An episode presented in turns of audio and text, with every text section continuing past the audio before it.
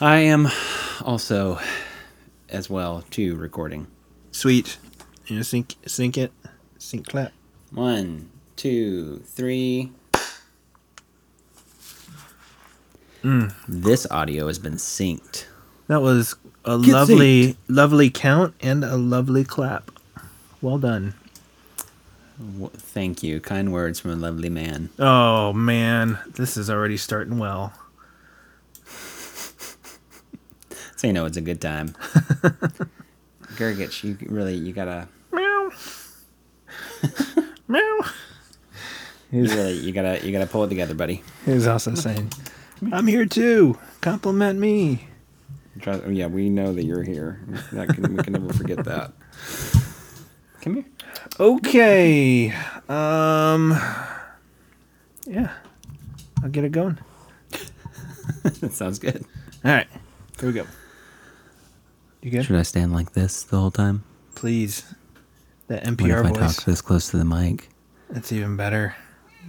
Here's some audio. SMRI. What is it? ASMR. ASMR. Is that you? SMRI. That's a completely different thing. Don't Google that one. MRI. This is a magnetic resonance imaging. I don't know what the S is, stands for. Aural. Sound magnetic. Yeah. Just let yourself go. Just enjoy the dulcet tones of the Every Gamer podcast. Oh, man. It tickles my brain. All right. Good. Here we go.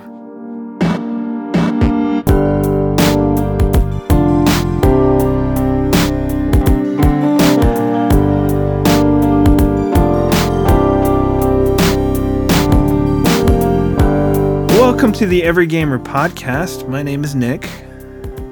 And I am Ben, aka Skitch256 on Twitch. Yeah, you awkward are. Silence. I usually jump right in with like, yeah. And I noticed I've done that like 3 or 4 times. So I wanted to not do that and see what happened. And now we know. And it was awkward. Nothing happens. Mm-hmm. Today we didn't discuss this before the podcast. We did not. I was planning an experiment on Ben, and it went as theorized. Gergich, seriously, you got to pull it together, buddy. Yeah, you're gonna have to shut that cat up or something. You know, it's ruining the podcast. Listeners, if you hear a cat, that's my cat, Gergich, and he is a very needy boy. He'll let you know. Yeah, so today we're gonna be talking about a couple of different things, a lot of different things. It's kind of a variety cast. Yeah, so this is more of a shotgun podcast. So meaning, we literally talked about it earlier today that hey, we should probably record something. Meaning that this podcast had to get made because one of us is pregnant, and it's me. You, so it was. Oh, is it you too? The commitment had to be made. Oh. Shotgun podcast. Shotgun podcast. Get it. Yes. So, yes. So who's the dad in this? Are the listeners the dad in this whole thing? I think between the two of us, you'd be the dad. I'm the dad. I think I'm more domestic than you are. This whole thing's falling apart. I realize that's an outdated thing to say. I'm just saying if you had to go with it. Yeah, I guess I would be the one with the shotgun. Yeah, today we're going to be talking about Warcraft. That's also true. 3. I didn't even mention this earlier, but I kind of want to talk about some of these game delays that's been happening.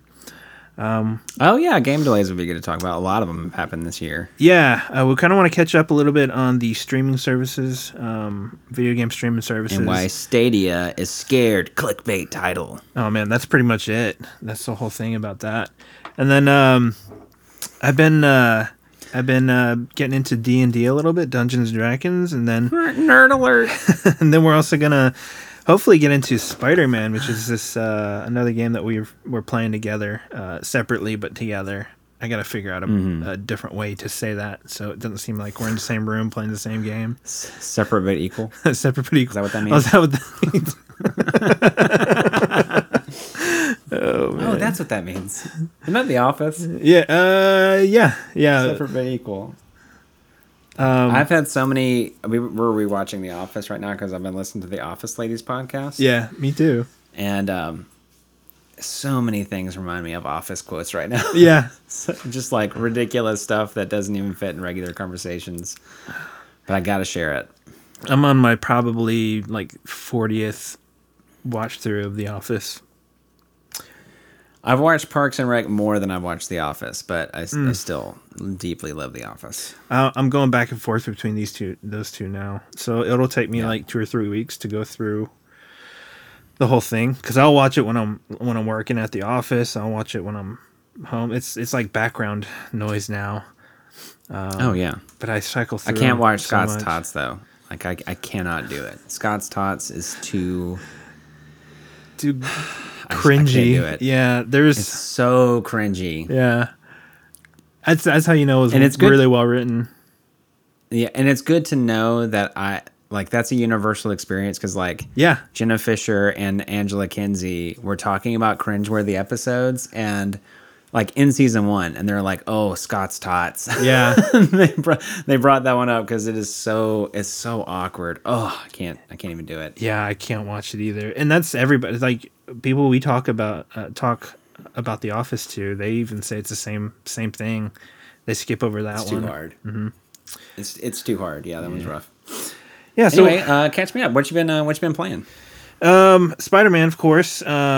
Played a little bit of Destiny, and it was fun to get back in it because we played some Crucible, and I didn't do terribly. So nice. Yeah. So I caught the bug a little bit. I meant to jump back on like 2 or 3 times this past week, but I've just been exhausted, so hadn't done it. And then more recently, I've been trying to prepare a Dungeons & Dragons game I've never played before. Yes, but I don't know about this. Do you want to get into it now, or do you want to? Yeah, why not? Go ahead and tell me about it, and I can talk about some of the games I've been playing, and we can go from there. So I didn't have anybody that played Dungeons & Dragons growing up. I didn't have any friends that did. I didn't know anybody that did. I knew of it, and I knew what it was, but. Yeah. I could never play it because you need somebody to play it with. And even if I did learn, I would need someone else to be able to play with. And but it appeals to me, being an RPG and being highly cooperative type of RPG. Yeah. Sorry, I just had a mental image of you like sitting around a table as a kid and with like figurines sitting at the table, and you're like telling them all what to do. I roll a dice and I look up to tell what the number is, and no one's sitting there. Your attack was successful. Slow pan away, and I cast make a friend. Roll dice, failure. That's actually a spell called a friend. In D&D. Oh man. Yeah. But I mean, I've always wanted to play. I know that it's pretty involved. There's just a lot to know about it, because essentially you have to know everything about it, because you are the game engine. Essentially, it's an engine itself, but it needs some way to run, and that's the dungeon master. And so. Yeah, I was going to say, so you're planning on being the dungeon master for this. Yeah, so I got a starter kit probably a year ago. It has everything you need to do an adventure with, 4 or 5 people. It comes with the basic rule book, and then also the adventure book that's like 50 pages or something like that. And it has like 5 different chapters, and each chapter can probably run like 4 hours average. But they can go longer, they can go shorter, just depending. So there's a lot of potential in this one little starter kit that was like $20, and I've read through a lot of it, but again, I didn't really have anybody to play with. I know I mentioned to you, you said you're interested in playing. I've been wanting to get. I want to get like a decent party of maybe 3 or 4 people. But me being the DM, I would DM the game, but being the DM, I don't have any experience there. So I wanted to run a session. And for my birthday last month, we were actually at Books A Million, and they had an Essentials kit, which is a little bit bigger of a kit. It was still $20, I think it was, but it came with another adventure that was bigger. It was made... It's actually made to be played with 2 to 5 people. I think it was 2 to 6 players. So it can be DM and one player, because it comes with like cards that you know, so you'll have spell cards, you have all these different cards that help you with stat effects. There are also sidekick cards, so you can have a player that's controlling a sidekick as well. So kind of like there's two people there. So and then you know, it comes with a DM screen. It just comes with a bunch of stuff. And so I had this idea to actually it was Ashley, my wife. She said, I'll play with you if you want to, because she loves story. She's very much story person. She has I could see her enjoying that. Yeah, she's got a master's in creative writing. She loves Tolkien and C.S. Lewis, and she's very dragons. Yeah, and she's got like creature books that she used for writing, you know, and stuff like that. So she was like, I'll play with you. You know, it sounds fun. And she's watched me watch like Critical Role and tabletop and different gaming kind of shows on YouTube and you know, listen to podcasts and stuff like that. So she's heard a little bit about it, and she's kind of watched and that sort of thing. So she was like, I definitely want to play. It sounds fun. And so I decided I was going to write a pretty basic adventure for one, maybe two people. This one I'm writing specifically for her, so it'll be her and a sidekick. Cool. And what I'm going to do is I'm going to take the world of the starter kit adventure, and I'm going to base it in that. So it's got the world already, it's got the NPCs, it's got the enemies in the back of the guide for that adventure, so I can reference those enemies, and they'll be scaled for, you know, a first player or first level kind of player and a sidekick. So it kind of had everything there, but I can kind of write it specifically for her and one person. And so I came up with like one that's one big main quest, and then it has two smaller side quests. And it's really fun because like right off the bat, it took nothing at all for me to open up my brain and say, I can literally do anything. Because, you know, I look up rules and I look up all these different things, but then people are like, you know, this is reference stuff. You can change it to what you need it to be. You know, there are rules that you want to try to follow to make sure that things aren't game breaking, but anything story-wise or anything character-wise or how the world is built or whatever, you make it up. You can make that call. There's a lot of freedom and flexibility there. Yeah, and so if you know, she decides to do something that I don't really know about, I can change it, or I can make it up, or I can fit it to this world that I'm kind of creating. So it's really, really fun. I'm actually having a lot of fun working on it. There's a website called D&D Beyond, which is a good like digital resource, because it's got pretty much everything D&D on it, resource books, player handbooks, stuff like that. And you can buy other source books and stuff like that, but they also have like a character creation on it. They have a campaign creator and a counter creator where you can pull in enemies and it brings in all their stats and stuff. So it's really cool. And then I just have a text document that I'm just kind of like almost like word vomiting on. So when I'll come up with ideas for it, I just like throw it in here. So it's already 3 pages long. So I've got like an overview in the top, and then I've got like it referencing different things later down in the document. And then I can fill in the details there. So that way, like when I'm running the adventure, I can like go to the overview and then kind of run through things. And if I need to reference it, I can go to the page that has more of the details on it. Cool. So it's really fun. I've got the main quest and 2 side quests designed already. I just need to kind of fill in some of the smaller details, like story-wise how it'll go. But I already know general details on what I want to happen, you know, how I want things to not necessarily flow, but I guess unravel. So... and that's kind of the hard part. I can't decide where she goes or what she does, but I can decide how the world responds to her and reveals information to her. And, you know, and if I want to, I can make changes on the fly. So it's really, really kind of fun to be able to do that and design, because I'm designing certain things to happen that are very specific to her and that I know that will be... some of it will be challenging to her emotionally. Some of it will be I know some of it's going to make her really happy, which is really cool to be able to design an adventure or experience for her. And so, and we, that is cool. Yeah. And we started building her a character, which is really cool. Like I had an idea of what she was going to choose. But it was really funny. So I had this idea that she was going to be a ranger. So you have a race and you have a class and then you have backgrounds and all that stuff. So I thought she was going to be like a half elf or an elf ranger, which is more of like an archer, physical attacks, that sort of thing. A little bit of magic, but not much. Sure. But she ended up designing a halfling druid, which is like a a race of people that are average like 3 feet tall, and she's a nature magic user, which I did not see that coming at all.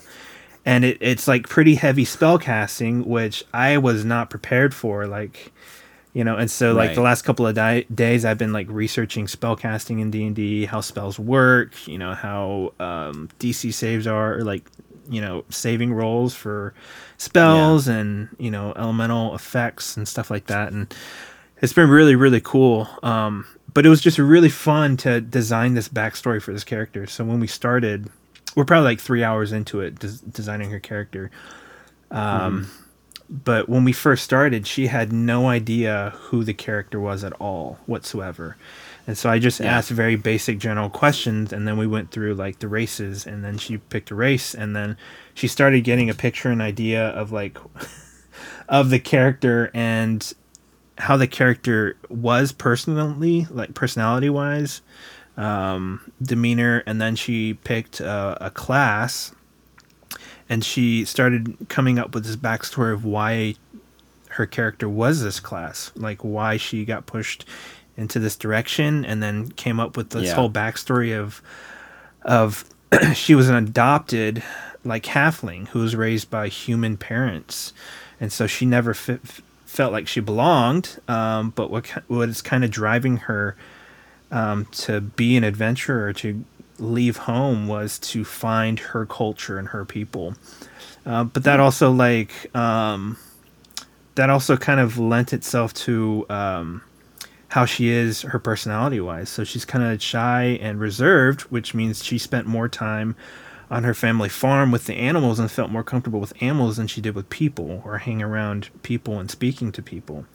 And so, so she got pushed more towards nature and more towards animal stuff and like that sort of thing. So it was really cool. As she was designing the character, she was thinking about all this backstory, and it was just really, really cool. Really, really cool. And so it's a process I'm really interested to do with you, because I feel like your brain works completely different than me or Ashton's. And sorry, my cats are going kind of crazy right now. So. You're good. Sorry, listeners, if you're a little bump. I'd be interested to see like what kind of character you come up with, like, gosh, I was thinking about that. I was like, I don't know if I have the creativity for this. Because the thing is, like, I see, you know, there are some people you can kind of tell what kind of character they are. Trey absolutely feels like a magic kind of user, you know, that sort of thing. Will, I don't know, I feel like Trey might adopt the Oblivion and Skyrim characters. The Archer, all the way. Or Rogue. But I have no idea what kind of character you would be. And so... That might be fun to do at some point. Me neither. Yeah. That would be fun. Yeah, I think I would like to do that. Buddy, you can go a different way. Oh, gosh, sorry. You gave me my cat keeps on trying to, like, cross over in front of the monitor, and that puts him square in between the microphone and the monitor, which means he rubs against the microphone. There we go. Yeah, I would definitely be interested in a D&D campaign at some point in time. Yeah, well, I think it'd be fun to try it out. Yeah, we'll have to maybe start by creating a character and just see where it goes from there. Because it'll take a couple hours to create your character if you're starting from scratch and don't have any idea where to go.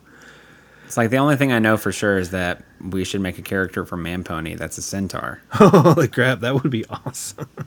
I mean, he's already...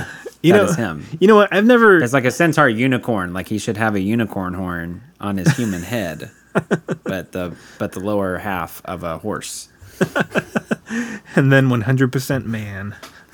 Yeah, Yeah, that would be awesome. Right. Yeah, that would be fun. I know people do like streamed games or like video chat games. It's a little more difficult, but it could be fun. You know, getting a party together and playing D&D.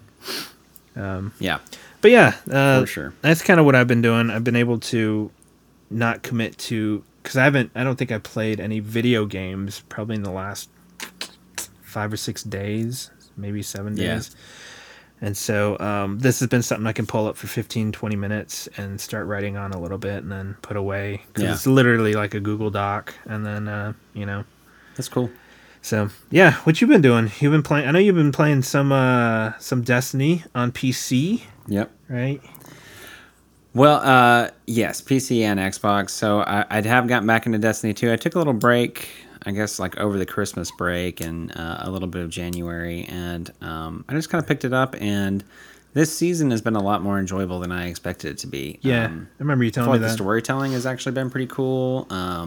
There's a character in Destiny lore called Saint 14, and you heard about him in Destiny 1 because there's an exotic helmet called the Helm of Saint 14, and he's kind of this legendary Titan character, which in Destiny is like a class you can play as a Titan or a Hunter or a Warlock. Yeah. And I main a Titan, and so I kind of learned about Saint 14, and he's just like this legendary Titan of history that he died on Mercury fighting against a race of robots called the Vex. Mm-hmm.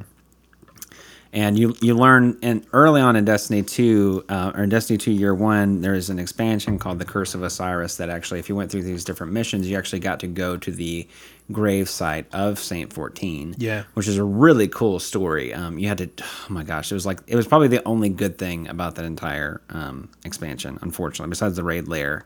That was like a really great storytelling element. It actually felt like it meant something. And it was scenery wise, it was really pretty, and you kind of learn that the Vex are very, they're a robot race, so they're very logical, that kind of thing, but they actually, you get the feeling that they actually respected him because of how many of them he destroyed and how difficult it was to stop him. And basically this latest season that came out created a situation where you could time travel and save him. And so keep him from dying, which is pretty cool. So like if you go to the tower right now, Saint 14 is in the tower because you saved him. I didn't. And so that's say what? I didn't. yeah, exactly. Your character did, and in the lore. So it's been pretty cool. I've actually really enjoyed that. And the missions where you go save Saint 14 are actually pretty good. Like I was doing one mission. And the Destiny games try to make you feel like you're amazing a lot, and if it's not earned, it just feels kind of empty, and you're like, yeah, whatever. That mission, I was like, I'm amazing, right? Because you're like fighting off just waves and waves of enemies, and it's actually pretty cool, right? And then a couple weeks ago, they had this giant community puzzle thing, which I would try to explain. I will try to explain it, but it was like. Basically, in order to go back in time, you had to like use this device called the sundial. Yeah. And then you got to travel through the corridors of time. And when you went to go save Saint 14, there was only one path you could go on in the corridors. But if you're going through them, there are like every time you went into a different room in the corridors of time, there were like 5 symbols. With a door, but all but one of them was closed off, so you had to follow a specific path to do the story mission. And then after you save Saint 14, like a week later or something like that, basically you got this mission that said explore the corridors of time, and if you go in there, all 5 paths are open. Right. And there are like these different symbols that appeared at different places in the game, and some really, really smart and dedicated streamers and like Reddit users and things like that figured out all of the symbols and paths you had to go on. And once you like went the right place, you ended up in this thing called the Time Lost Vault. And you would like click a button to inspect something, and more symbols would show up underneath the vault.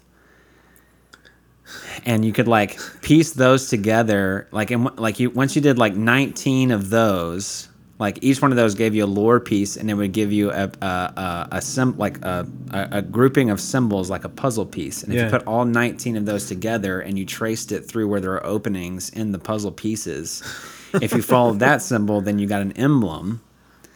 But then it was like, it wasn't over. Like the quest was still there. Yeah. And they basically found out that once you did the emblem, if you look down at the puzzle piece, it's different for every player. And so like roughly like 5,000 different pieces of data had to come together. And it was like several days of people like putting this stuff together and doing spreadsheets and all this crazy stuff. It was nuts. But they figured out the puzzle, and there was some drama about what the actual reward was from that. It's kind of always the issue with Destiny is they have all these really great experiences, but the rewards are not always up to snuff. Yeah. And that's a whole different story, but it was cool. Like the puzzle was cool, and the lore was cool, and getting the emblem was cool, and getting the, there was an exotic weapon you got for completing the whole thing and the quest line with that. And it was cool, like I really enjoyed that. And I've just had a different view about PvP. I'm just going in and having fun. Yeah, and, I'm not, it's like if I lose to, bullcrap stuff, it's like, well, that's Destiny. It happens. Yeah. It was fun. Playing a lot of that. It was fun when we played PvP, and I was playing with you, but I was on the stream, and I kept paying to pick your loadout. That was so funny. Right. So for those who don't know, if you go into the Twitch channel, there's like channel currency. If you just watch, then you get these things called I call them, I had them called Stanley Nickels, but I changed them to Schrute Bucks just because I like that a little bit better. So you can pay a certain amount of Schrute Bucks. It's not real money, but if you turn it in, then you can. I basically make it where you can select my loadout, the weapons I'm using, and the subclass I'm using, and all that kind of stuff. And so Nick gave me some kind of weird subclass and weapon loadouts to play with. But it was really fun. It was like a good challenge every game because I had to play a totally different way every game. And I really liked that. It made me like flex my brain a lot, which is cool. Well, I think it loosens it up for you because like you think to yourself, well, this isn't going to go well, so you don't have any expectations about it. So it's like, oh, let me just see what happens. And and it ended up being really, really fun. I don't know, because you did play. I actually had some pretty good plays. Yeah, the first one was like shotgun something, like grenade launcher or whatever. It was a shotgun sniper. Yeah, right. You had me do a shotgun and sniper, so that means I had one bullet in each gun every time I spawned. So I had to do something, or I was going to be, ammo-less. Make it count. So it was pretty funny. Yeah. So that was really enjoyable. Yeah. I also did play about half of Spider-Man. It's been a couple weeks since I picked it up, but since I played it last. But I played through about half the game. It says like 48 or 50%, and that includes like open world stuff and the story. Yeah. And we'll talk more about that later, but I did play a good bit of that. I'm enjoying it. And I don't have time for this, but I really want to get back into Slay the Spire. Yeah, I hear you.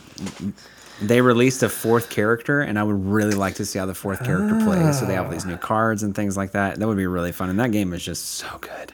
It should be. It should be ported for a while, but it was great. It needs to be ported to mobile somehow. That would be a great game to be a mobile. It would be a great mobile game. Yeah. I was gonna say it's on Xbox, so I guess you could play it on xCloud. Oh, that's true. I haven't tried that yet. But yeah, I mean, it would be great if you're like if you're sitting between classes for like 15 minutes, you could pull it out and play a couple of rounds. It would be perfect. It would be perfect for that kind of thing. Yeah. That would be excellent. Because it's not super processor heavy with the combat system or the animations or anything like that. No, I wouldn't think it was either. It's so good. It's such a fun game. Yeah.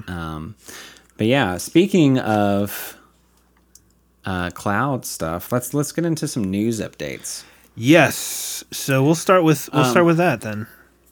Yeah. So a few podcasts ago we talked about Stadia and cloud streaming. Mm-hmm. We were pretty open with our criticisms of Stadia, not necessarily because of the technology, but because of the business model that goes along with it. Yeah.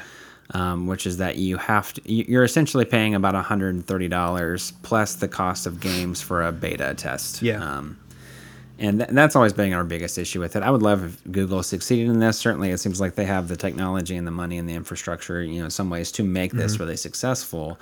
But again, one of the biggest issues is that, speaking of infrastructure, a lot of people don't have the internet infrastructure at home that they would need to make the best use of this. Yeah, right. You have to buy the games in the ecosystem. Like you can't.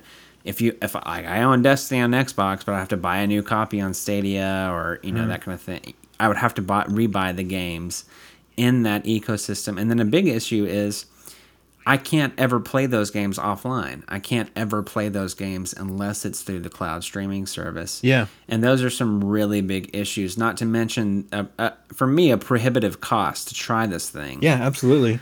And so enter in... NVIDIA just came out with just announced a new service. Well, I say they just announced it, but it's been in beta testing for years, and it's called NVIDIA GeForce Now. Mm-hmm. I think if you want, you can play for free for an hour a day, and basically it kind of fixes some stuff that Stadia's got wrong. It allows you to access your own accounts through various platforms like Steam or Uplay or things like that. You can log in with your own account and then stream the games that you have with your saves, right? Through NVIDIA GeForce Now. And if it doesn't cost anything, but I think you're limited to like an hour a day of streaming the game because you're using like their servers and stuff to do that. But if you pay, I think it's like $5 a month, you get 6 hours a day after that. And at first I was like, a time limit seems kind of weird, but at the same time, like, if you're going to play, like, like if I'm going to sit down and play for 6 hours, I'm probably going to play on a console on my PC, not on my cell phone in my bedroom. Right. You know? Like, I probably would only stream like an hour, if I wanted to do that. So it kind of makes a good sense. And it's $5 to access all, like, most of the games that you already have. Of course, you have to have an NVIDIA like graphics card, but if you're pretty serious about this stuff, you might already have that. Yeah. Well, I mean, but then the pricing structure actually makes a lot more sense, especially since we have something compared to like Google Stadia. Like Stadia, it's hard to swallow that pill and take that seriously because the value's not there. The value's definitely not there, no. Mm-hmm. Especially with them forcing you to buy their controller and buy the Founders Pack to even get into it to start with. So to have something like NVIDIA, where it's like if you have it already, you can just pay this to do you could do an hour free. I mean, that's something that you don't get with Google Stadia, right? No. Mm-mm. And then 6 hours a day is a ton of time. I don't even play that much. No. So that's like I don't play that much without streaming. Yeah, that's like 42 hours a week, which is reasonable for $5 a month, is it? That's very reasonable. Yeah, $5 a month. So So it does bring up the issue of like you would have to have an NVIDIA graphics card and a program to be able to do this. Sure. I think. But at the same time, and I know that there are exceptions to this rule, it seems like the best version of a game streaming service is auxiliary. It's not your primary gaming. Mm-hmm. It is auxiliary to your primary gaming, because then you have the issue with Stadia where if I buy Cyberpunk 2077 on Stadia, I can only play it through streaming. But if I buy it through Steam, then I can stream it with NVIDIA GeForce Now if I wanted to. But I could also play it on my local hardware if I don't want to deal with input lag or any of that kind of stuff. So to me, it makes the most sense that game streaming would be an auxiliary service. And that's part of what would bring me to like the other service that has really been talked about a lot, which is xCloud. And we've talked about that some in previous episodes, but essentially it's the streaming service that Xbox is in beta testing right now. Again, a free beta test. Yeah, exactly. Instead of one that you have to pay $130 to get into. Yeah. And I know, Nick, you've been doing this, so I really want to get your experience with xCloud. What's it been like? Well, first of all, it looks like GeForce Now is available to anybody. You don't have to have a NVIDIA graphics card or anything? It doesn't look like it, because it says on your instantly transforms nearly any laptop, desktop, Mac, Shield TV, or Android mobile device into PC gaming rig. So I think it would be a mistake if they just made it specifically for their hardware. That can't work. And I guess the reason why I assume that. Go ahead. I was going to say that can't really work, as Google's shown. Like, you can only play on their Google phones, right? That's a big caveat. Right. I think what it is I'm trying to think of what technology they're using to stream it, and I know that they've been developing for years like graphics cards that have like streaming tech capabilities. So I guess I assumed that, but maybe it's not necessary. I think that could just be they have the technology that they've applied to the streaming side of their cards, and they've just broke it out into its own app, which that's essentially I think how it could work. It's just pulling a feed, kind of like a capture card does. Yeah, that makes sense. But I didn't think that through. That does make sense because you're streaming their. It's their hardware. Yeah, I mean, streaming the game to you. It's similar sure. that like you don't need any brand specific monitor, to plug into a graphics card. So in the same way, they can just pull a feed, I guess, quote unquote, or whatever, and stream that. And so as long as your hardware is good enough, you won't have that lag issues if their service is properly set up. So, and it's NVIDIA. They've been doing video stuff forever, graphic stuff forever. So right. I think they're more. Thank you for clarifying that. Yeah. I mean, I just looked it up real quick because I hadn't heard about that before. But I mean, it makes more sense for them to get into this sort of thing than Google because Google has been doing streaming, but more passive streaming, not anything that's interactive. So, but as far as xCloud, I'm still pretty set on my opinion about it.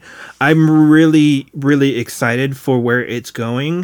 For me, xCloud itself has not been a viable way to play just because the lag is so bad. And I've tried it. Right. I've tried it in the car, traveling. I've tried it in the city. I've tried it, in the country, suburban areas. Yeah. I've tried it at my house where I get nearly 200 down and 50 up. And so I have really great internet. I've tried it on cell phone service, which I'll get usually somewhere between 60 down and 80 down and then like 10, 15 up. So I've tried it on multiple different types of ISPs and different areas and everything, with wired headphones, with Bluetooth headphones. So really xCloud to me still isn't there, but they're close. Yeah. I feel like they're really, really close. As far as the console streaming side, I feel like it's there. Like it's viable. I've played a few times where I've been out of town and I've been playing on my Verizon cell signal. And I'm streaming it like normal and I'm not getting that crazy amount of lag. So tease those two apart for me because you said that you've tried xCloud and then console streaming. So I thought that those are basically the same thing. So they're two separate things. So xCloud is you're playing from their servers. And so it's the same app, but when you start the app, you can hit the left side and it has xCloud and then it has console streaming. So xCloud, you're playing from their servers. You're playing the games directly from their servers. And then console streaming is you're playing your games and your Xbox like you were controlling it. So it literally runs your Xbox. So if I'm doing, console streaming, but it's like streaming the feed from your Xbox to your phone. So I'll sit there and I'll play if I'm in the other room and you turn on the TV where my Xbox is connected, you'll see everything happening that I'm controlling. Crazy. Everything's moving and changing. Some features are limited because this is a beta version still, and you can do all the gaming stuff, but as far as like watching videos or going to the store or anything like that, you don't see any of that kind of stuff. That stuff that doesn't happen through the app. But the actual games, you can search your games library that's on your console, and you can play any of the games that are on your console. So it's two separate things. Your console streaming, your console is the actual server, and you're playing directly from it. And then xCloud is you're playing from their servers, and the games are on their servers being processed by their servers.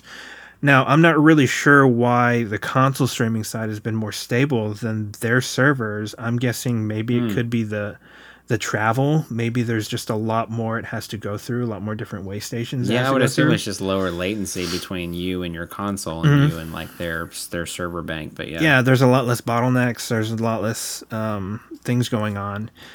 So I'm not really sure why, but I think console streaming, I think they're here. They can launch it. I feel like they can launch it. With my experience, I feel like they can launch it now and it's viable. Cool. See, and honestly, for me, like, I mean, I could see myself wanting to play, like, on the bus or whatever. Yeah. But I don't ride my bus a whole. I don't ride the bus a whole. Yeah, right. But like, I could absolutely see myself in bed. Yeah, yeah. You know, and wanting to, you know, because Destiny, like for instance, Destiny has like a lot of bounties and things like that you kind of want to grind through. Yeah. And it's still fun to do that because the game is fun, but it's also like it's not always convenient to sit down. Yeah, absolutely. At the console and boot everything up. But if I could, you know, in bed right before going to bed, take 15, 20 minutes and like knock out a few bounties or something like that. That could be a really cool, convenient thing to do. And that sounds really appealing. Instead of having to lug around your console, or, you know, let's say you go to your in-laws again for 2 weeks, and instead of having to take your console there, you can just take a controller and then. You could play directly from a laptop, or play directly from you know, your phone or an iPad or something like that, and just be able to pick it up. How would that work for console streaming though? Like if I was, it's just an app. It's just an app that runs on whatever device, and I guess it creates a connection from the app to your console. So your console has an app. But I guess I would download. Feel like. I guess I would feel like I was still like if I was in Missouri, mm-hmm. like, but I wanted to stream from my Xbox at home. Yeah, I feel like I would run into the same latency issues. I don't know. I mean, I think the big issue with cloud service gaming would be, you're using their servers, but how many other people are using their servers as well? So that could be a big bottleneck. What if they have 500,000 people that's trying to stream games off their servers? Can they handle that? You know, even the way that we do gaming now, like Destiny, we're playing games from their servers, but our consoles are doing a lot of the heavy lifting as well. So with cloud streaming, their servers are taking care of all the processing, so they're doing all the heavy lifting. And if you try to scale that up to, you know, 500,000 people at one time, I guarantee you're going to run into some lag. You know, what about the release of a game, you know, and you have like maybe 2 million people on their servers?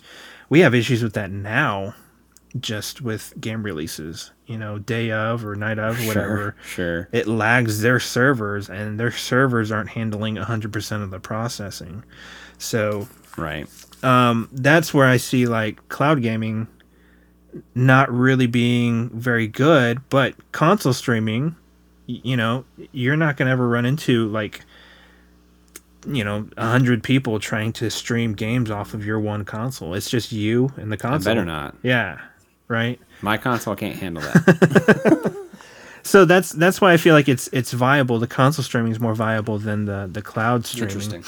Yeah, that's interesting. But the thing is, I don't want them to give up on the cloud streaming, because the whole idea is for them to be able to stream 4K at 60 frames. You know, that's kind of the goal. I don't think they will. I mean, for me, it's like kind of the same thing with Stadia. Like, yeah. I don't have an issue with Stadia is like trying to do this thing through the cloud. Sure. Like, that's not a problem for me at all. It's the business model thing, and I think the same thing with xCloud.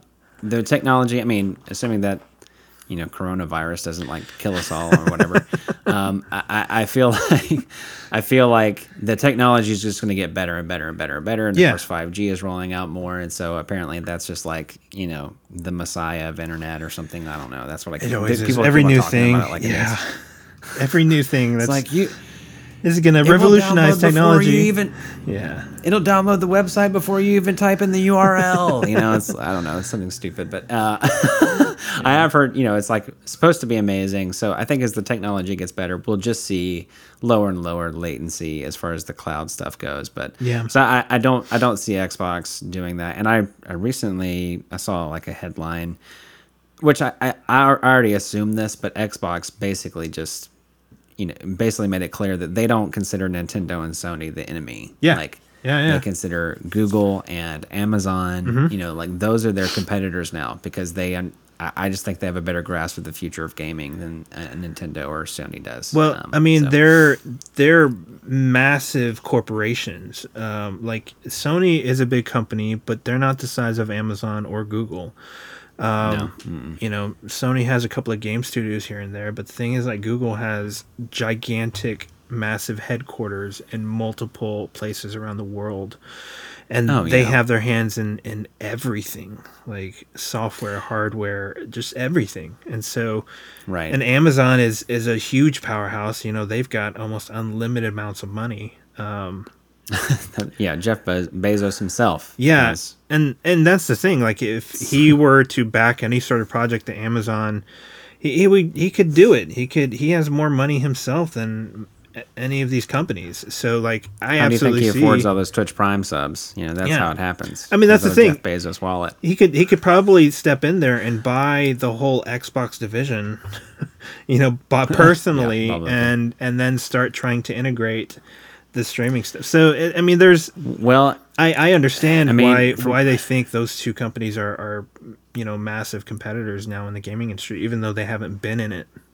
So... Well, apparently Amazon is coming out with their streaming service soon, like this year or something like that. It's going to come out relatively soon. Yeah. So, I mean, I think Xbox and Sony has got a streaming platform as well. I think it's called PlayStation Now. Yeah. They're not really advertising it as much. I don't know how far along it is, but it just seems like as far as the public face of the company goes, it seems like Microsoft understands who... like the future of gaming is moving in this direction. Yeah. And and I think that's why they've been so adamant about listening to consumer feedback and responding, because that's something that has saved them these last few years, is just listening to the consumers and adapting and growing with the consumers and just being transparent about it. Because, like, this whole xCloud thing, like, it could have been one of those things where they just went under the radar for however many years and then just be like, hey, we released this game streaming thing and, you know, that whole thing. But, like, thing is, they're saying, like, we don't... With that and then the Game Pass, they said that we're not worried about our business plan with Game Pass. We don't plan on raising the price. This isn't some way to get more people in and then we're going to inflate the price. We're actually really happy with where it's at, and you know, we're going to be as transparent as possible. And I think that's actually going to save them and help them in the next generation of consoles too. And that's why they announced the Xbox so early too for the next generation. It's because they're trying to be transparent about it. Well, it's transparency, but also, like, for me, there's no question that Sony has a better lineup of platform-specific games. Sure, yeah. Like, what am I thinking of? Console exclusives. Yeah. But as far as, like, bang for your buck, and like consumer-friendly practices, Xbox, in my opinion, blows PlayStation out of the water. And it's not necessarily that PlayStation is doing a bunch of bad things, but Xbox Game Pass is such a compelling thing, and the way that they've been doing, like the way that they're crafting the future for their consoles, because I think they came out with this a pretty controversial statement. I want to say like last week or something like that, where they made it clear that for the first year or two, there aren't going to be many or any, I can't remember exactly, but there will be very few, if any, Xbox Series X console exclusives, essentially meaning that for all these games, you'll be able to play them on your Xbox One or on PC as well. And a lot of people are like, well, that sucks because you're not going to have games that are really pushing the envelope for the future. I don't know that I necessarily agree with that for a few reasons. Yeah. But at the same time, it's also an incredibly consumer-friendly thing. Absolutely. Because you don't have to immediately drop $600 to be a part of all these games. But if you did want to, you'd still have Xbox Game Pass there, along with all the backwards compatibility stuff they're offering. So the games that you already own, it's this very consumer-friendly business model, I think. Yeah, absolutely. Yeah. Well, so, as far as like user experience and value. That's what Xbox is trying to go for. With PlayStation, they do have really good exclusives. Their games are great, amazing exclusives. Yeah, I mean, they're incredible. But then, like I don't know what PlayStation's doing. I don't have any idea. But Xbox is very open and very interactive with the community, with their Xbox community, and. I think that's great. I think that's what they need to do. And that's also what a lot of game companies are trying to do now, because they've seen it blow up in their faces, not being transparent. You know, Destiny went through it. For sure. Anthem, BioWare went through it. There's just so many companies that Ubisoft, you know. Blizzard is currently going through it. Yeah, it's a lot of, we're going to try to be secretive, and there's really no reason for it other than we're trying to be that company that's secretive and we want to surprise. But you don't necessarily need to do that all the time. Sure. And so now Destiny is very different. They're trying to communicate as much as possible and be very transparent. Yeah, they're very different, yeah. And I don't think they're going to ever come out with that situation again if they keep on this path of like releasing something and it just like going completely off the rails, because they're constantly trying to get feedback. So, yeah. Yeah, let's hope not. But speaking of companies that are dealing with some issues. Yes. We've had some delays. Blizzard. Oh, well, Blizzard. I was going to talk about, yes. Blizzard is having some trouble. So they're pulling a Bethesda. Catch the listeners up. I mean, kinda. It's been crazy to see. So basically, Warcraft 3 is this game that's like 17 years old. I think it came out in 2003. Yeah. It's a real-time strategy game. It's a beloved game. I mean, you know, World of Warcraft has been around for a long time. Warcraft 3 was the last like real-time strategy game that came out before World of Warcraft, if my memory serves.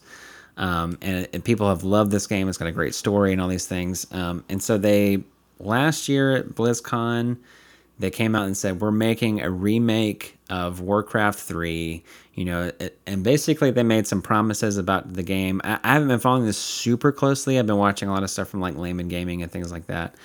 But some of it has to do with like remastered cutscenes, an improved UI experience, user interface experience, basically just improvements across the board. The game came out, I think last week. Yeah. And when the game came out, basically people found that the cutscenes were made worse. Like I saw a side-by-side comparison of what they used to have and what they have now. And what they have now looks like... I don't know, it's kind of weird. It's like they took like a I can't remember what they call it in filming, but basically when you have like an over-the-shoulder shot of two people talking... Yeah. Right, so you can see one person's face, and you can see the kind of the back of the other person's head, and they're reacting and that kind of thing. Like I saw that cutscene done in the old days. It was like an over-the-shoulder shot where you could see both people's faces. Yeah. And then the new version was like an isometric. Like you see them both from far away. Right. It was just like weird. It was a weird decision that didn't really improve the quality of the cutscene, and a lot of people were upset about that. Apparently, the user interface was not improved, and there's a lot of other things that were taken out of the original game that I think have apparently caused some issues, like custom games that have been really popular with fans have been removed for different like copyright reasons or things like that. They didn't have to deal with, but now they do. Part of the problem also is if you had the original Warcraft 3 on your computer, if you got this game, it automatically downloaded the new version. So all that old stuff that you liked, or maybe you wanted to keep, you don't have anymore. And then like they were really reluctant to give out, what's the word? Not reimbursements, but refunds. Yeah. And then they started doing automated refunds, which seems like they basically just said it's super easy to get a refund now, but they didn't really do a great job of announcing that. So talking about transparency. And then what was I going to say? There was one other thing about the game that really like jumped out to me, but I can't remember what it is right now. Oh. So the people were so mad. Like people who bought this game were so angry that they started review bombing it. And if you're new to gaming or whatever, review bombing is basically where people trying to send a message. They put tons and tons and tons of negative reviews on something, even if it's a game they like. Like if they're trying to send a message to the developer about a business practice they don't like, sometimes they will review bomb a game. Warcraft 3 Reforged was review bombed on Metacritic. Because people hated it, and it was like dropping like incredibly low. Like Fallout 76, I think has got like a 2.8 average user score. Like this game right now is sitting at a 0.5. That's you're messing with an audience that's like 17 years old at this point. Oh yeah, collectively. And also, the internet will also dogpile on things. Yeah. You know, if they find it funny or they want to, destroy something. So they did that, but they wanted to make it the lowest. This is hilarious. They wanted to make it the lowest rated game on Metacritic. that game was that title that. Incredibly auspicious title, what's the word I'm looking for, superlative, already belonged to a game called like Day One Gary's something or other. I don't know, a game I've never even heard of. Yeah. But it was terrible. But so they did the opposite. They like review bombed in a positive way that game to get its Metacritic score to go up. So that then Warcraft 3 Reforged could have the lowest score on Metacritic right now. Hacking the system. Which is hilarious. That is really funny. So it has been blowing up. And recently Blizzard released a press statement. And I want to be careful because I don't want to assume the motives of Blizzard or Active. I don't know anything about the developers and what their intentions were here, right, or what was going on. But... I will say that the apology did not sound great. It wasn't really an apology. It was more... This is another thing that reminded The Office. There's the... I think it's the episode where Todd Packer is trying to make amends. Oh, yeah, and he brings the cupcakes. Quote, unquote. Yeah. Something like... Yeah, and I think he says something like... Or someone says in an episode, I'm sorry that you were offended by what I said. Yeah. And then Kelly is like, no, that does not count. Like, it's a crime that you were offended. She's like, Ryan does that to me all the time. And I've thought about that with his apology, because basically the apology says, we're sorry that some of you did not have the experience that you wanted to have. God. But that's not really the issue. The issue is that they didn't deliver a product that they said they were going to deliver. Yeah.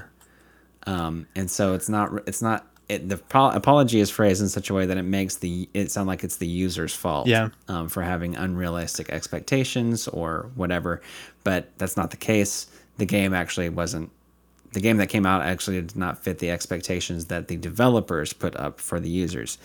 And so it's been really sad to watch these like incredible game companies really struggle. I mean, BioWare falling from grace. Yeah. Well, it was Bethesda with Fallout 76, and then BioWare came out with Anthem, and that really was rough. Of course, BioWare was already struggling from Mass Effect Andromeda as well. And then now Blizzard has just been, like, the stuff happened with Blitzchung last year, and their response to that, and now Warcraft 3 Reforged. Some people are calling it Warcraft 3 Refunded. Well, it feels like they're wanting to deliver something that would have been very nostalgic for a lot of people, and to hopefully that would be in the good graces, get people back. Yeah. And I think it was rushed out again. It was one of those things that was probably rushed out.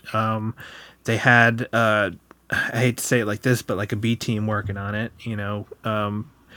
and, they put together a team to work on it that wasn't necessarily ones that would work on a brand new game or something that's super popular, making a lot of money.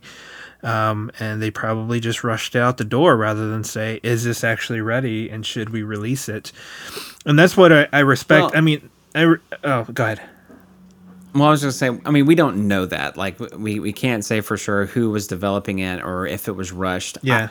I think it makes more sense that it was developed by a capable team. Yeah, I'm not... That they did rush it because they wanted... I think it makes more sense to me that they rushed it out to kind of get some more goodwill from the community after all the stuff that happened last year. Yeah. But we don't know. Yeah. But it does seem like they shipped a product that they should not have shipped. Yeah, that seems clear. And when I that's why I was worried about saying B team. When I say B team, I just mean like a team that's not working on a game that's making a bunch of money, or a team that's not necessarily working on a new IP or trying to develop something big.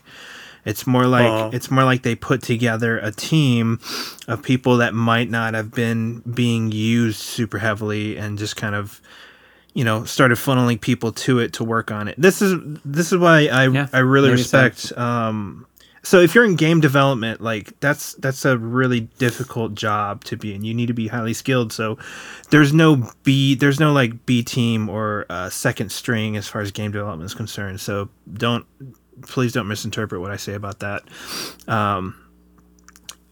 So this is what I really respect about Square Enix, and how they handled Final Fantasy VII. They actually had a studio building it, and I think it was like a year or two in where they actually said this game is not where we want it to be, and they changed it. They pulled it from that studio, got all the assets, and started developing it from scratch from a different studio, because they know that this game, they've been wanting to remake this game for a long time, like a really, really long time.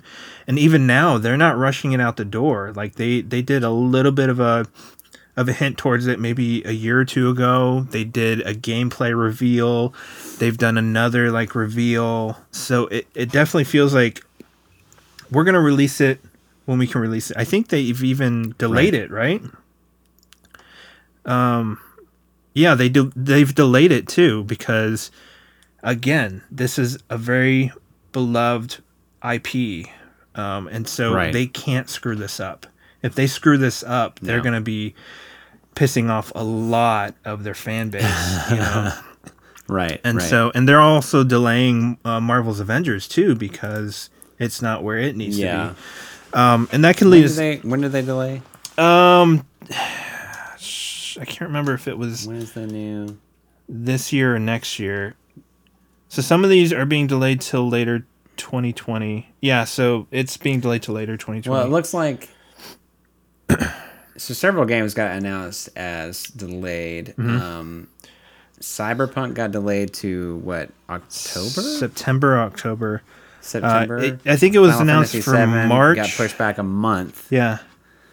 So Final Fantasy VII was supposed to come out on March 3rd, and now it's April 10th. Yeah, which I'm kind of wondering if they're going to delay again. I doubt it. I doubt that they would delay for a month and then announce another delay. I feel like if they were going to delay it, to me, it's like a month means that you want to polish some stuff. Like, yes, I think as far as being in the game side, I think if you're going to do polish, you probably need 2 to 3 months to polish.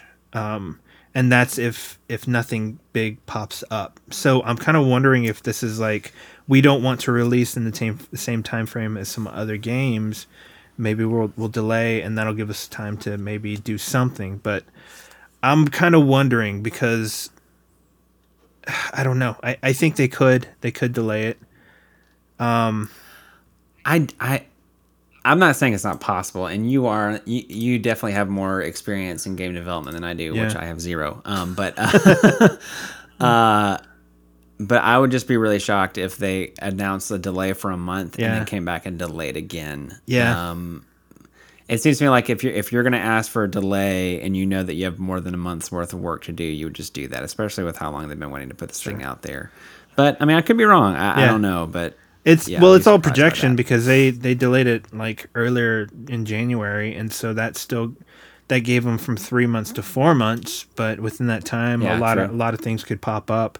So, but yeah, we'll see what happens there. The Ubisoft stuff, they've delayed everything kind of indefinitely until they get Breakpoint in the right place, which they put all their eggs in that game and it flopped. And again, it was another one of those games that just they rushed it out. Well, and it was rushed out. Their entire strategy is changing, because they basically this is something cool. I respect Ubisoft for this, because they restructured. Yeah, and it seems like they've said, like, we're not gonna just paint this in like PR speech. Yeah. Like, this is a problem. We made all of our games too similar. Yeah. And I think that's true. I think it's great for them to recognize that. And then, like you said, they've done some big restructuring with their development and their development teams and their leads to try and emphasize, why would I play Assassin's Creed and Ghost Recon and what's that one with the cell phone hacking? Watch Dogs. Watch Dogs. Yeah. Like, if they're all basically the same thing in different skins, why would I play a different one? And I'm glad that they they seem to understand that you can't just make all those the same game, or same type of game. And it seems like they're really trying to embrace the spirit of those games more and flesh those out. So that's cool. Yeah, I really like that they just came out and said it, that we messed up. We made some bad calls, and this is where we're at, so we need to change things up. And so the way that they're restructuring... Yeah, respect the heck out of that. Yeah. Like, that's a great move. And they said it to their investors. It's like, we're not going to try to BS you. This is what happened. This is the steps we want to take. Like, don't expect the profits you're expecting, because we need to make changes to to protect our future, which you definitely don't see that in game development very much. And so instead of, I think that they reduced their projected earnings by like $700 million or something like that. A lot, yeah. It was a lot. I mean, they basically said, like, we're not going to make what we projected, but here's what we're doing to fix it. Yeah.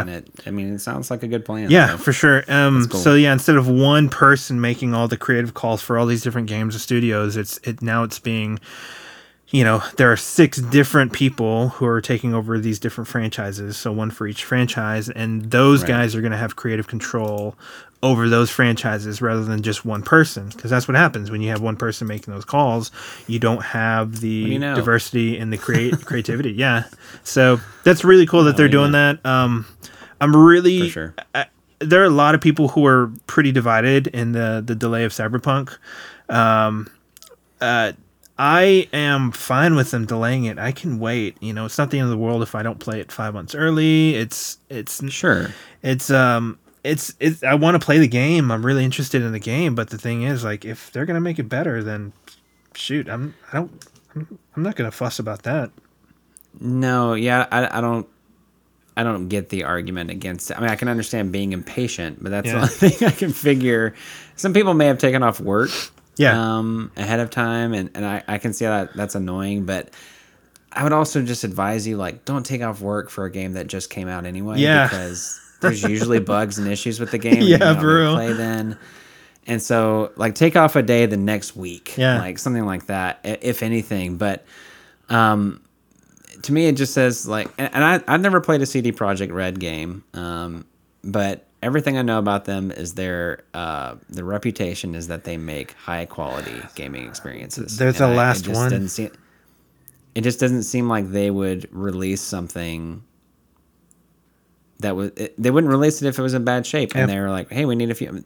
I think they've come out and said the game is playable from beginning to end, but it needs polish, and we're going to take the time to do that. So, yeah, it is. They can release it right now, but it's going to have some bugs, not like it's gonna have issues, not game breaking bugs, but ones that are noticeable, and so they want to fix it, and so that's why they're delaying. Anything that messes with Keanu, they got to fix that. Yeah, it might be in his contract.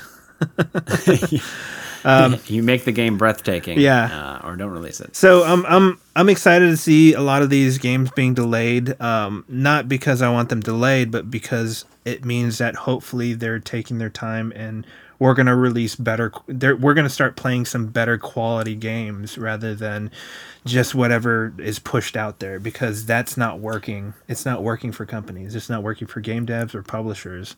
So right.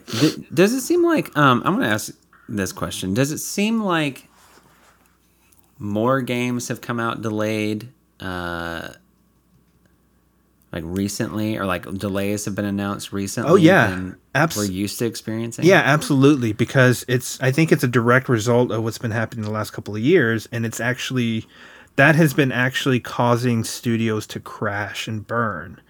So. Right. So I think, and that's a big waste of money for anybody. So it's messing with employment rates. It's screwing people over. It's messing with the bottom line for a lot of investors. The executives, they get rich no matter what, but like everybody else are starting to get screwed, and they're starting to see that. So I think there's a lot bigger of a push to say, we can put a release date out there, but we need to be ready to delay it if we have to, because it's not working, you know, releasing a game, dealing with the PR nightmare, and then trying to patch and overworking your devs, and then just like having employee turnovers because people quit, or some people don't want to work for you anymore, and then just like this huge PR nightmare again. And so there's this really bad cycle that's going on, and I'm really hoping we're at the end of that era. and this could be me being a bit of a fanboy, but the first like big game that I feel like a studio came out and said, we're going to delay this for a bit longer. I feel like in some ways it started this trend was Bungie. Yeah, we saw that with last year with Shadowkeep. Yeah. They pushed Shadowkeep back a month. This was after they needed the extra time. Mm-hmm. And not just it was after the split with Activision. Yeah. But not just that Bungie did it, but the way the community responded. Like I really saw very few negative responses to that. Yeah. And I can't help but wonder if people like CD Projekt Red or Square Enix saw that and thought, if we delay this stuff, it won't mean that people won't play our game anymore. Yeah. Hopefully it will mean that people see this as and take this as an act of good faith, and that we're trying to make the best game we can, and combined with all the negative stuff that's happened with like Fallout 76 and Anthem and all those things, like hopefully our fans will be able to see that we're trying to make great games and it'll be a positive experience like it was with Bungie, and we can put out a game that really works. Yeah, when you delay... I'd be curious how much of that was involved in the changing of perception and practice. Yeah, when you delay, the people that you piss off are the investors or the ones that are going to make a ton of money off of it. And really, you're not going to have to deal with the PR nightmare for doing that. But if you release a game that's in a crappy shape and unfinished and buggy, you're going to have months and months of PR nightmare. Not only that, but you're going to be...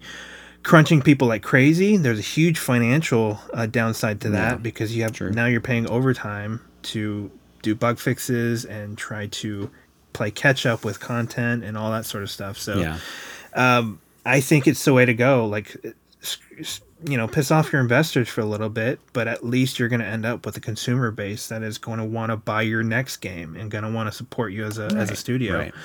And so, they'll be happier. I mean, even the investors will be happier in the long run because they'll have a product that's selling well and has a good community that's willing to put money and time into that. So that's how you build a consumer base. So okay. So I did want to jump into Spider-Man, but we're at an hour and 11, so I actually need to call it an evening. But quick, tell me your thoughts on Spider-Man, just real quick. So gameplay, story, which I probably know how that's going to go. Maybe ability systems or I guess adaptability of combat and that sort of stuff. Just give me a quick quick overview. Quick overview. Yeah. Well, technically and graphically, I think it works really well. Yeah. It's like a really pretty game. The story so far feels kind of just like a low stakes Spider-Man story. Yeah. Which is not, it doesn't have to be necessarily like high stakes, but there was a scene I got to where I thought Peter Parker died. Oh. And at one point I was like, whoa. I don't know how I feel about that. But another part of me thought like, wow, that's really risky. And I did not see that coming. And this could be a really great storytelling element. Yeah. Like introducing Miles Morales as Spider-Man and you take over. I really didn't see that coming. And that could be really interesting. And then like 5 seconds later, like Peter's fine. And you're just back to being Spider-Man. Spoiler alert. And that's fine. Like I didn't want Peter Parker to die. He's one of my favorite comic characters of all time. Yeah. Miles Morales is also a great character, so I definitely wouldn't mind playing as him, but to me it seems like a fairly predictable Spider-Man story. Like I really haven't seen anything that's been all that surprising or all that interesting beyond that. It's a good story, it's decent, but it's not like, whoa, I didn't see that coming. Right. It's like early game feel. Early Marvel, early cinematic Marvel kind of story. Yeah, it feels very much like it fits in those Spider-Man movies, like it with Tobey Maguire. Like it just that feels that way. Yeah. As far as game feel goes, or like the different systems, I think it feels good. I don't think it feels amazing. Okay. Like I've heard some people say like it makes you feel like Spider-Man, and I've been watching a lot of Video Game Donkey, and he's a YouTuber, and he really criticizes people who say it makes you feel like Spider-Man. I think he wants to get at like a more descriptive thing. Yeah. And it's like, I think the web slinging is cool and the combat is pretty good, but it doesn't flow quite like I want it to. Okay. There are some times when I see the way he interacts with geometry or an enemy will get like a cheap shot on me that just seems like I'm not fighting a challenging enemy. I'm fighting the system, like the game mechanics more. Interesting. I think in some ways it's more like I feel it more when I'm web slinging, and I want to combine that with running on walls or something like that. It's like sometimes, excuse me, sometimes it feels like perfectly, like it perfectly flows. Yeah. And I will say, like, the game gives you a ton of different moves that you can do to really enhance your ability to traverse through the city. Yeah. And I like that. And there are times when I'm like, I know exactly what move to do here to go exactly where I want to go. Yeah. But there are also times when, like, I just want to jump from this spot on this roof to this spot. Yeah. And that, for some reason, is really hard. Like I can't quite get exactly where I want it to go. Yeah. In like a short distance. And I'm sure it's just because that's a really hard system to make. It's hard to make these big flowing systems where you can go through the entire city and also do these like fine, detailed movements. Yeah. But without hitches. But I've noticed that more. And there's just been times I'm like, okay, I just want to walk over there. Like, why can't you just like step on top of this thing? Yeah. And if I hold down the run button, then you're going to vault way over it. And I don't want to do that. Like, yeah. So it feels good. Yeah. It doesn't feel like amazing to me. Okay. It feels good. Excuse me. It's really funny because like the way I feel about it now, like replaying it, I feel like everything feels a lot more fluid than my first playthrough. Oh, interesting. Okay. I feel like I can control him perfectly. Like, I can sling and I can jump and I can get to where I want. I can flow right into combat and start, you know, doing combos and connecting attacks and stuff like that. Going right into like different abilities and then back into melees and jumps and different things. Right. And so I feel a lot more fluid now than I did before, which is really, really kind of interesting. I don't know if just like my brain has grown and matured since I first played it, because I've played a lot of different kinds of games, a lot more varied types of games too since I first played it. But also I played through the entire game, and you know, I did get better as I played the game, but I didn't really feel very fluid until maybe like the last 20 or 15% of the game, because I started dialing in like the web slinging and the combat movements, because I don't know. There were a couple of times where I felt like that, where I was like, this guy got a hit on me. I don't know how he did. But you can literally sit there and dodge and just jump around and dodge and keep dodging. Right. And so I got to a point where I was doing that mostly just to figure out when I could attack. So I would dodge most of the time and then attack. And then it started balancing out where I was attacking when I needed to and actually dodging when I was supposed to dodge. So I kind of like, I guess I worked backwards in the combat system. But yeah, it's really interesting that you're having that experience. I guess I kind of did too when I first started playing it. But yeah, it's really, really funny that that's kind of where what you're experiencing. And I'm still enjoying it. Yeah. You know, I would say like there's been a few of those moments where it detracts from my experience somewhat. Yeah, but of course. Still, I mean, it's still a great game. Yeah. You know, and I hate to say it, you do feel like Spider-Man. Yeah. In some ways, like the web slinging, you know, it does feel good, and a lot of the combat is very fluid. But there's just been little things here and there that kind of detract from the experience somewhat. But it's a good experience. And I'm sure it doesn't help coming right off the heels of God of War, too, like one of the best games of the decade, maybe of ever. Yeah. And so it's I mean, everything flows so well in that game. Yeah. And I try not to compare them too much to each other because they're vastly different games. Absolutely. As well. But yeah. So yeah. So cool. That's my initial thoughts. But I'll be playing more, and we'll have a part 2 conversation on that. Yeah, for sure. Well, everybody, we appreciate you guys listening. I know this one was kind of a little more varied, and but hopefully you guys can start looking into some of this stuff too, and maybe responding to us. Like, what do you guys feel about having these games delayed? Were you really upset about that? How do you feel about cloud gaming? Do you think that's the future, or do you think it might be console gaming? Do you got any questions you might want to ask? Not really. I mean, I appreciate listener feedback and interaction, though. So if you have just comments or questions or whatever, we'd love to hear from you. Yeah. Talk to us. Let us know if there are games that we should be playing, maybe that we're not, or games we should check out, or what you guys are actually playing right now. I mean, right now we're kind of in an interesting season of video games. True. We're waiting on a lot of games to come out, but there's still a lot of really good stuff out there. So, hit us up on the EG Podcast on Twitter, and you can find me at Nick J. Wells on Twitter. Yeah, and you can find me at Skitch256 on Twitter, Twitch, and Instagram. Yeah, and we're also on Instagram, same handle for the podcast, the EG Podcast. Talk to us, and we'd love to have a conversation with you. And thank you guys for listening. Unless you're a jerk, in that case, we don't want to have a conversation with you. Yeah, we'll just be clear. We'll just respond in GIFs or GIFs, depending on who you are. GIFs, it's GIFs. Yeah. So thank you guys for listening, and we hope you guys thanks. have a good whenever you guys are listening to this. So I almost said good night, but a good period of time. Yeah, but good night. Yeah. All see right, y'all. Bye.